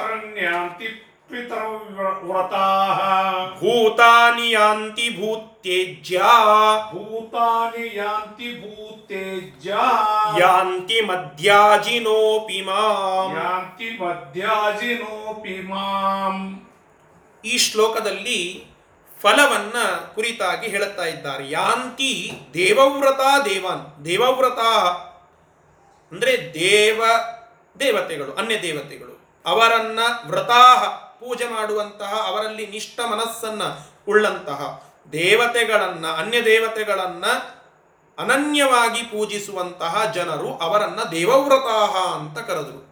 ಅಂತಹ ದೇವವ್ರತರು ದೇವಾನ್ಯಾಂತಿ. ಆ ಅನನ್ಯ ಪೂಜೆಯ ಫಲರೂಪವಾಗಿ ಆ ದೇವತೆಗಳನ್ನು ಪಡೀತಾರೆ. ಅರ್ಥಾತ್ ಆ ದೇವತೆಗಳ ಲೋಕವನ್ನು ಅವರು ಪಡೀತಾರೆ. ಮೋಕ್ಷ ಫಲ ಸಿಗೋದಿಲ್ಲ, ಸ್ವರ್ಗಾದಿ ಫಲ ಸಿಗ್ತದೆ. ಇಂದ್ರದೇವರನ್ನು ಪೂಜಿಸಿದಂಥವರಿಗೆ ದೇವೇಂದ್ರ ಸ್ವರ್ಗ ಫಲವನ್ನು ಕೊಡುತ್ತಾನೆ. ಆ ಲೋಕವನ್ನು ಪಡೆದೇ ಪಡೀತಾರೆ. ಪ್ರಶ್ನೆ ಇಲ್ಲ. ಪುಣ್ಯವೇ ಬರೋದಿಲ್ಲ ಅಂತ ಹೇಳಲಿಕ್ಕೆ ಹೋಗ್ಬೇಡ್ರಿ. ಅವರಿಗೆ ಫಲವೇ ಸಿಗೋದಿಲ್ಲ ಅಂತ ಹೇಳಲಿಕ್ಕೆ ಹೋಗ್ಬೇಡ್ರಿ. ಈಗ ನಾವು ಮಾತನಾಡುತ್ತಾ ಇರೋದು ಉಚ್ಚ ಫಲದ ವಿಚಾರಕವಾಗಿ. ಮೋಕ್ಷ ಫಲ ಯಾರಿಗೆ? ಭಾಗವತರಿಗೆ. ಇವರಿಗೆ ಫಲ ಇಲ್ಲ ಅಂತ ಇಲ್ಲ. ಫಲ ಸಿಗ್ತದೆ. ಆಯಾ ದೇವತೆಗಳ ಲೋಕ ಅವರಿಗೆ ಫಲರೂಪವಾಗಿ ಸಿಗ್ತದೆ. ಮತ್ತೆ ಪಿತೃವ್ರತಾಹ. ಪಿತೃಗಳನ್ನು ಪೂಜೆ ಮಾಡುತ್ತಾರಲ್ಲ ಪಿತೃ ಯಜ್ಞವನ್ನ ಮಾಡುತ್ತಾರಲ್ಲ, ಅಂತಹ ಪಿತೃವ್ರತ ಪಿತೃಗಳನ್ನ ಪೂಜೆ ಮಾಡುವಂತವರಿಗೆ ಪಿತೃನ್ಯಾಂತಿ. ಆ ಪಿತೃಗಳ ಒಂದು ಸಾಮೀಪ್ಯ, ಸಾಂಗತ್ಯ ಇವೆಲ್ಲ ಸಿಗ್ತದೆ. ಭೂತ್ಯಜ್ಯಾಹ ಭೂತ್ಯಜ್ಯಾಹ. ಭೂತಗಳನ್ನ ಪೂಜಿಸುವಂಥವ್ರು ಅಂದ್ರೆ ಸರ್ವಭೂತಗಳನ್ನ ಪೂಜಿಸುವಂಥವ್ರು ಭೂತ ನಿಯಾಂತಿ ಅವರಿಗೆ ಆ ಭೂತಗಳೇ ಸಿಗ್ತವೆ. ಮಧ್ಯಾಜಿನಾಹ ಅಂದ್ರೆ ನನ್ನನ್ನ ಕೊನೆಯಲ್ಲಿ ಹೇಳುತ್ತಾನೆ ಭಗವಂತ. ನನ್ನನ್ನ ಯಾರು ಪೂಜೆ ಮಾಡುತ್ತಾರಲ್ಲ ಅಂಥವರಿಗೆ ಅಂದ್ರೆ ಅನ್ಯ ದೇವತೆಗಳನ್ನ ಪೂಜೆ ಮಾಡುವಂಥವರಿಗೆ ಅನ್ಯ ದೇವತಾ ಲೋಕ ಹೇಗೆ ಸಿಗ್ತದೋ ಶ್ರಾದ್ದಾದಿಗಳನ್ನ ಮಾಡಿ, ಪಿತೃಪೂಜೆಯನ್ನು ಮಾಡಿದಂಥವರಿಗೆ ಪಿತೃಗಳನ್ನ ಅವರು ಪಡೀತಾರೆ ಹೇಗೋ, ಯಕ್ಷ ಮೊದಲಾದಂತಹ ಭೂತಗಳನ್ನ ಪೂಜೆ ಮಾಡುವಂಥವರಿಗೆ ಅವರಿಗೆ ಆಯ, ಅಂದ್ರೆ ಇಲ್ಲಿ ಭೂತ ಅಂತ ಅನ್ನೋದಕ್ಕೆ ಸಕಲ ಭೂತಗಳನ್ನು, ಅಂದ್ರೆ ನಮ್ಮ ನಮ್ಮ ಸರ್ವಭೂತಗಳು ಅಂತಂದರೆ ಮನುಷ್ಯರು ಮೊದಲಾದಂಥ, ಅವ್ರನ್ನ ಪೂಜೆ ಮಾಡುವಂಥವರಿಗೆ ಯಾರೋ ಒಬ್ಬ ಅಧಿಕಾರಿಯನ್ನು ಪೂಜೆ ಮಾಡುತ್ತಾನೆ. ಆ ಅಧಿಕಾರಿಯಿಂದ ಅವನಿಗೆ ಒಂದು ವಿಶೇಷ ದೊಡ್ಡದಾದಂತಹ ಪ್ಯಾಕೇಜ್ ಸಿಗ್ತದೆ. ಆ ಭೂತಗಳನ್ನು ಪೂಜೆ ಮಾಡೋದರಿಂದ ಅವರಿಗೂ ಆಯಾ ಭೂತಗಳನ್ನು ಅವರು ಪಡಿತಾರೆ. ಆದರೆ ಮಧ್ಯಾಜಿನಃ ಯಾರು ನನ್ನನ್ನು ಪೂಜಿಸ್ತಾರೋ ಅಂಥವರಿಗೆ ಮಾಮಪಿ ಅದರಂತೆ ನನ್ನನ್ನು ಯಾರು ಅನನ್ಯವಾಗಿ ಪೂಜೆ ಮಾಡುತ್ತಾರೋ ಅವರಿಗೆ ನಾನು ಸಿಗ್ತೇನೆ. ಬಹಳ ಸಿಂಪಲ್ ಆಗಿ ಇದೆ. ಇಲ್ಲಿ ಸ್ವಲ್ಪ ಸಂದೇಹ ಬರ್ತದೆ. ಶ್ರಾದ್ದಾದಿಗಳನ್ನು ಹಾಗಾದರೆ ಮಾಡಬಾರದೇನು? ಶ್ರಾದ್ದಾದಿಗಳನ್ನು ಮಾಡಿದರೆ ಅಷ್ಟೇ ಫಲ ಸಿಗೋದಾದರೆ ಮೋಕ್ಷ ಫಲ ಬೇಕಾಗಿರುವುದಕ್ಕಾಗಿ ಭಗವಂತರನ್ನೇ ಪೂಜೆ ಮಾಡುತ್ತೇವೆ. ಪಿತೃಗಳ ಪೂಜೆಯನ್ನೇ ಮಾಡೋದು ಬಿಟ್ಬಿಡೋಣ. ಶ್ರಾದ್ದವನ್ನು ಮಾಡೋದೇ ಬಿಟ್ಬಿಡೋಣ. ಪಕ್ಷಮಾಸದೊಳಗೆ ನಾವ್ಯಾಕೆ ಹೈರಾಣಾಗಿ ಮಡಿ ಬಟ್ಟಿ ಹಾಕಿ, ಮಡ್ನೀರು ತುಂಬಿ, ಹೈರಾಣಾಗಿ ಬ್ರಾಹ್ಮಣರಿಗೆ ಹೇಳಿ ಕಷ್ಟಪಟ್ಟು ಇಷ್ಟೆಲ್ಲ ಮಾಡಿ ಆ ಪಿತೃಗಳನ್ನು ಪೂಜೆ ಮಾಡಿ ಅವರು ಸಂತೃಪ್ತರಾಗಲಿ ಅಂತ ಕೇಳಿಕೊಳ್ಳಬೇಕು. ಅವರ ಲೋಕ, ಅವರ ಸಾಮೀಪ್ಯ ಅಷ್ಟೇ ಸಿಗೋದು, ಶ್ರೇಷ್ಠ ಫಲ, ಮೋಕ್ಷ ಸಿಗೋದಿಲ್ಲ ಅಂತಾದರೆ ಅಟ್ಯಾಕ್ ಮಾಡಬೇಕು. ಅಲ್ಲಿ ತಾತ್ಪರ್ಯ ಅಲ್ಲ. ಪಿತೃಗಳನ್ನು ಪೂಜೆ ಮಾಡುವಾಗಲೂ ವಸ್ವಂತರ್ಗತ, ವಸುರುದ್ರ ಆದಿತ್ಯಾಂತರ್ಗತ, ಅಲ್ಲಿ ಇರ್ತಕ್ಕಂತಹ ಪ್ರದ್ಯುಮ್ನ ಸಂಕೃಷ್ಣ ವಾಸುದೇವರ ಚಿಂತನ. ಶ್ರೀಮದ್ವಲ್ಲಭ ಜನಾರ್ಧನ ಸಮಾರಾಧನ ಅಂತ ಕರೀತಾರೆ ಅದಕ್ಕೆ. ನಾವೆಲ್ಲ ಸಮಾರಾಧನೆ ಮಾಡುತ್ತೇವಲ್ಲ? ದೇವರ ದೊಡ್ಡ ದೇವರ ಪೂಜೆಯನ್ನು ಮಾಡುತ್ತೇವಲ್ಲ? ಸಮಾರಾಧನ ಅಂತ ಕರೀತೇವೆ. ಚೆನ್ನಾಗಿ ಆರಾಧನ ಮಾಡೋದು. ಹಾಗೆ ಇದು ಜನಾರ್ಧನ ರೂಪಿ ಪರಮಾತ್ಮನ ಒಂದು ಆರಾಧನಾ. ಪಿತೃಗಳ ಪೂಜೆಯಲ್ಲಿ ಪಿತೃಗಳಿಗೆ ಮಹತ್ವ, ಪ್ರಶ್ನೆ ಇಲ್ಲ. ಆದರೆ ಪಿತೃಗಳ ಪೂಜೆ ಅಂತ ಹೇಳಿದಾಗ ಪಿತೃಂತರ್ಗತರಾಗಿರುವಂತಹ ಅಂದರೆ ಪಿತೃದೇವತೆಗಳು ಅವರಲ್ಲಿ ಅಂತರ್ಗತರಾಗಿರ್ತಕ್ಕಂತಹ ಆ ಪ್ರದ್ಯುಮ್ನ ಸಂಕರ್ಷಣ ವಾಸುದೇವರು, ಇವರ ಪೂಜೆ, ಇದು ಜನಾರ್ದನ ಸಮಾರಾಧನ. ಈ ಚಿಂತನ ಬೇಕು, ಈ ಚಿಂತನ ಬೇಕು.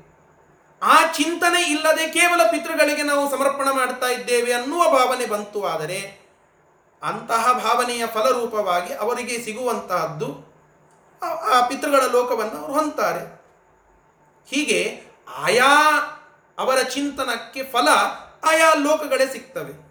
ಈ ಯಥಾಮಾಂ ಪ್ರಪದ್ಯಂತೆ ಅಂತ ಭಗವಂತ ಹೇಳಿದಂತೆ ನನ್ನನ್ನ ಯಾರ್ಯಾರು ಹೆಂಗ್ ಹೆಂಗ ಪೂಜೆ ಮಾಡುತ್ತಾರೋ ಹಂಗಂಗೆ ಅವರಿಗೆ ಫಲ ಕೊಡುತ್ತೇನೆ. ಹಂಗ ಉಳಿದಂಥವರಿಗೆ ಫಲ ಪೂಜೆಯನ್ನು ಮಾಡಿದರೆ ಅವರ ಫಲ ಸಿಗ್ತದೆ. ನನ್ನನ್ನ ಯಾರು ಪೂಜೆ ಮಾಡುತ್ತಾರೋ ನನ್ನ ಫಲ ಸಿಗ್ತದೆ. ಹಿಂದೆಯೂ ಈ ವಿಚಾರವನ್ನು ಹೇಳಿದ್ದಾನೆ ಭಗವಂತ.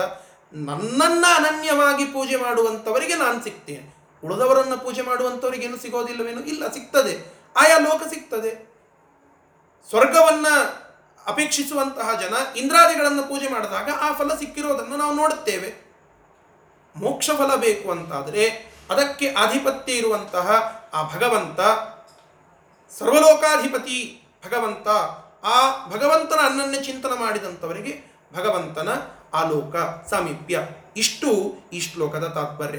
ಅದರ ಅರ್ಥ ಉಳದ ಸರ್ವಭೂತಗಳನ್ನು ಪೂಜಾ ಮಾಡಬಾರದು, ಯಕ್ಷಾದಿ ಭೂತಗಳನ್ನು ಪೂಜಾ ಮಾಡಬಾರದೇನು ಅನ್ಯ ದೇವತೆಗಳನ್ನು ಪೂಜಾ ಮಾಡಬಾರದೇನು? ಹಾಗಲ್ಲ.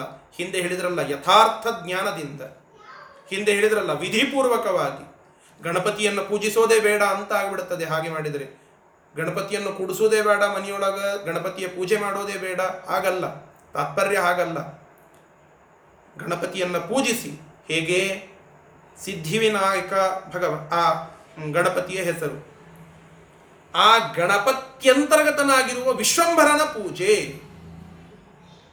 ಆ ಗಣಪತ್ಯಂತರ್ಗತನಾಗಿರುವ ವಿಶ್ವಂಭರನಿಗೆ ಇದು ಪೂಜೆ. ಹೀಗೆ ಪ್ರತಿಯೊಂದು ಪೂಜೆಯಲ್ಲಿ ಆ ಅನ್ಯ ದೇವತೆಗಳ ಪೂಜೆಯಾದರೂ ಸರಿ ಅಲ್ಲಿ ಪರಿವಾರತೆಯ ಅವರನ್ನು ಪೂಜೆ ಮಾಡಬೇಕು. ಏನಂತ? ವಿಷ್ಣುವಿನ ಪರಿವಾರ ಇವರು. ಒಂದೇ ವಿಷ್ಣು ನಮಾಮಿ. ಹೇಳ್ತಾರಲ್ಲ, ತಾರತಮ್ಯ ಶ್ಲೋಕದಲ್ಲಿ, ತಾರತಮ್ಯ ಸ್ತೋತ್ರದಲ್ಲಿ, ಒಂದೇ ವಿಷ್ಣು ನಮಾಮಿ. ಅಂತ ಎಲ್ಲ ದೇವತೆಗಳ ಚಿಂತನವನ್ನು ಹೇಳುತ್ತಾರೆ ಮೊದಲಿಗೆ ತಾರತಮ್ಯೋಕ್ತವಾಗಿ. ಇವರೆಲ್ಲರಲ್ಲಿ ಅಡಗಿರುವ ಆ ಭಗವಂತನಿಗೆ ನಾವು ನಮ್ಮ ಎಲ್ಲ ವಸ್ತುಗಳನ್ನು ಸಮರ್ಪಣ ಮಾಡ್ತಾ ಇದ್ದೇವೆ, ಪೂಜೆಯನ್ನು ಮಾಡ್ತಾ ಇದ್ದೇವೆ, ಅರ್ಚನವನ್ನು ಮಾಡ್ತಾ ಇದ್ದೇವೆ. ಸಮರ್ಪಣವನ್ನು ಆ ಪ್ರಕಾರವಾಗಿ ಮಾಡಬೇಕು. ಈ ಸಮರ್ಪಣವನ್ನು ಮಾಡುವಾಗ ಅನೇಕ ತೊಂದರೆಗಳು ಬರ್ತಾವಲ್ಲ. ಈ ವಿಧಿಪೂರ್ವಕವಾಗಿ ನೀವು ಮಾಡಬೇಕು ಅಂತ ಹೇಳಿದ್ದೀರಿ, ಸರಿ. ಕೆಲವೊಮ್ಮೆ ವಿಧಿಪೂರ್ವಕ ವಿಧಿಪೂರ್ವಕವಾಗಿಯೇ ಮಾಡೋಣ. ಆದರೆ ಕೆಲವೊಮ್ಮೆ ದ್ರವ್ಯ ಇರೋದಿಲ್ಲ. ಕೆಲವೊಮ್ಮೆ ನಮಗೆ ಬೇಕಾಗಿರುವಂತಹ ವಸ್ತುಗಳು ಸಿಗೋದಿಲ್ಲ. ನಾವು ಬಡವರಾಗಿರುತ್ತೇವೆ. ನಮ್ಮ ಬಳಿ ಅಂತಹ ಶ್ರೇಷ್ಠವಾದ ವಸ್ತುಗಳೆಲ್ಲ ಇಲ್ಲ. ಏನ್ರಿ, ಒಬ್ಬರು ಭಾರಿಯಾದಂತಹ ಮಂಟಪವನ್ನು ಹಾಕಿ ದೊಡ್ಡದಾಗಿ ಭಗವಂತನ ಪೂಜೆ ಮಾಡುತ್ತಾರೆ, ಅವರಿಗೆ ಭಗವಂತ ಸಿಗ್ತಾನೆ, ಇನ್ನೊಬ್ಬರಿಗೆ ಸಿಗೋದಿಲ್ಲ. ನೀವು ತ್ರೈವಿಧ್ಯರು ಅಂತ ಹೇಳಿದ್ರೆ ಅದನ್ನ, ಸರಿ, ಅದನ್ನ ಬಿಟ್ಬಿಡೋಣ. ಭಾಗವತರಲ್ಲಿಯೇನೆ ಕೆಲವರಿಗೆ ದೊಡ್ಡದಾದಂತಹ ಮಂಟಪವನ್ನು ಹಾಕಿ ಪೂಜೆ ಮಾಡುವಂತಹ ಒಂದು ದೇವರು ಭಾಗ್ಯವನ್ನು ಕೊಟ್ಟಿರ್ತಾನೆ, ಆ ಒಂದು ಸಂಪತ್ತನ್ನು ಕೊಟ್ಟಿರ್ತಾನೆ. ಇನ್ನೊಬ್ಬರಿಗೆ ಅದು ಇರೋದಿಲ್ಲ. ಮತ್ತೆ ಅದರಲ್ಲಿಯೂ ಭಗವಂತ ತಾರತಮ್ಯ ಮಾಡುತ್ತಾನ, ಭಾಗವತರಲ್ಲಿ ಭಕ್ತಿ ಸಾಮ್ಯವಾಗಿದ್ದರೂ ಕೂಡ ವಸ್ತುಗಳು ಇಲ್ಲದೆ ಇದ್ದಾಗ ಭಗವಂತ, ಆ ವಸ್ತು ಇಲ್ಲಪ್ಪ ನೀನು ಸರಿ ಅಂತ ಹೇಳಿ ಸರಿಸಿಬಿಡುತ್ತಾನ? ಆ ಕುರಿತಾಗಿ ನಾಳೆಯ ದಿನ ವಿಚಾರವನ್ನು ಮಾಡೋಣ. ಶ್ರೀಕೃಷ್ಣಾರ್ಪಣಮಸ್ತು ಹರಯೇ ನಮಃ.